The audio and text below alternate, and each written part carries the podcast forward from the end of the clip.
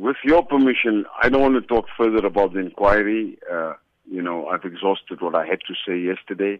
I think more pertinently and more importantly, what we need in South Africa is a professional, uh, efficient, and effective civil service. I think we've got to address the problem, and we can't look at it ad hoc at every instance, which is now becoming the focus of inquiries. I think we as civil society must make a special effort to bring the government of the day to understand that a very important segment of democracy, if not in our case, the survival of democracy, a successful democracy, is a very strong professional civil service outside the government. Your traditional understanding of democracy is an executive represented by government, a professional civil society, and then, of course, the judiciary. We can't allow to sacrifice a very strong professional service, uh, civil service, whether it's in sanitation, in water affairs, in electricity, home affairs, whether it's in medicine, whether it's in law, there must be an understanding on the part of the South African public so they can meaningfully participate that a superintendent of a hospital owes his obligation to that particular community that he serves, the nurses, the patients, the doctors, the community, not to the government of the day. And I think we've got to start addressing that very important point. And I think the leaders of our community, in whatever sector they might be, civil society, the intelligentsia, must appreciate that we have good people to take these positions, and we must bring into positions of uh, managing government departments people who are competent, compassionate, and passionate about their jobs. And I think that's the starting point, uh, if I may contribute. Advocate Kasim, I think, you know, um, one of the other important tenets of, uh, you know, a vibrant democracy is that of transparency. Now, uh, you know, the public is sitting here trying to get answers as to what actually happened.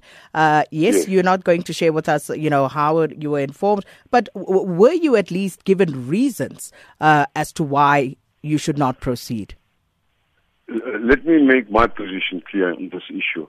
I wasn't sitting and chairing a disciplinary inquiry. Uh, I was appointed in terms of an act of parliament at the behest of the president, go and investigate whether the incumbent NDPP is fit and proper.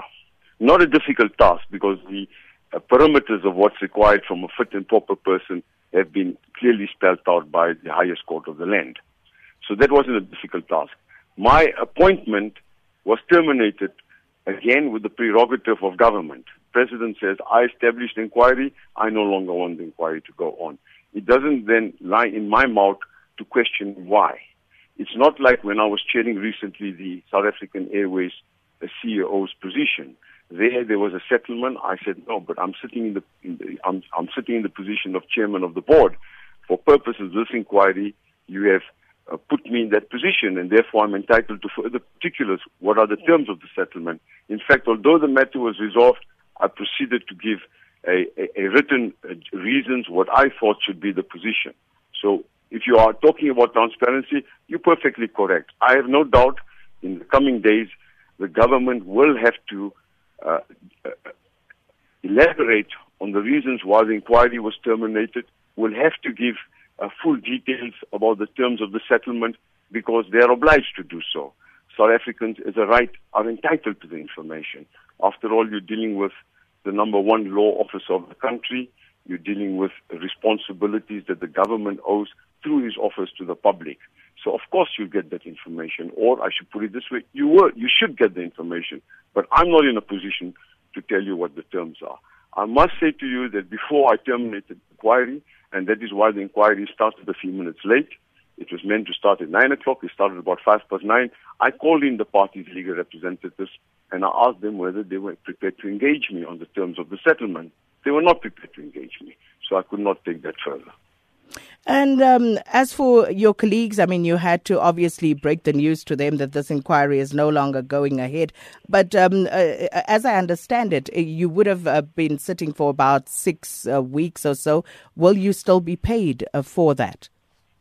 I must say to you, conscious of the fact that inquiries and litigation by the government cost the government a large sum of money in this country.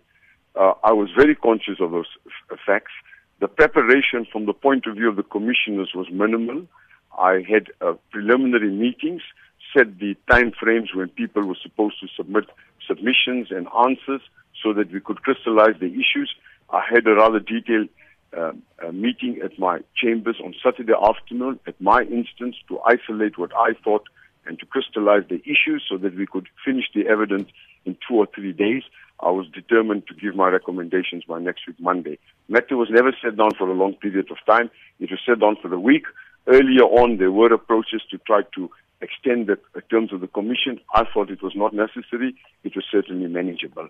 So from a cost point of view, I'm talking about the cost of the commission itself, relatively speaking, the cost of this commission is minimal.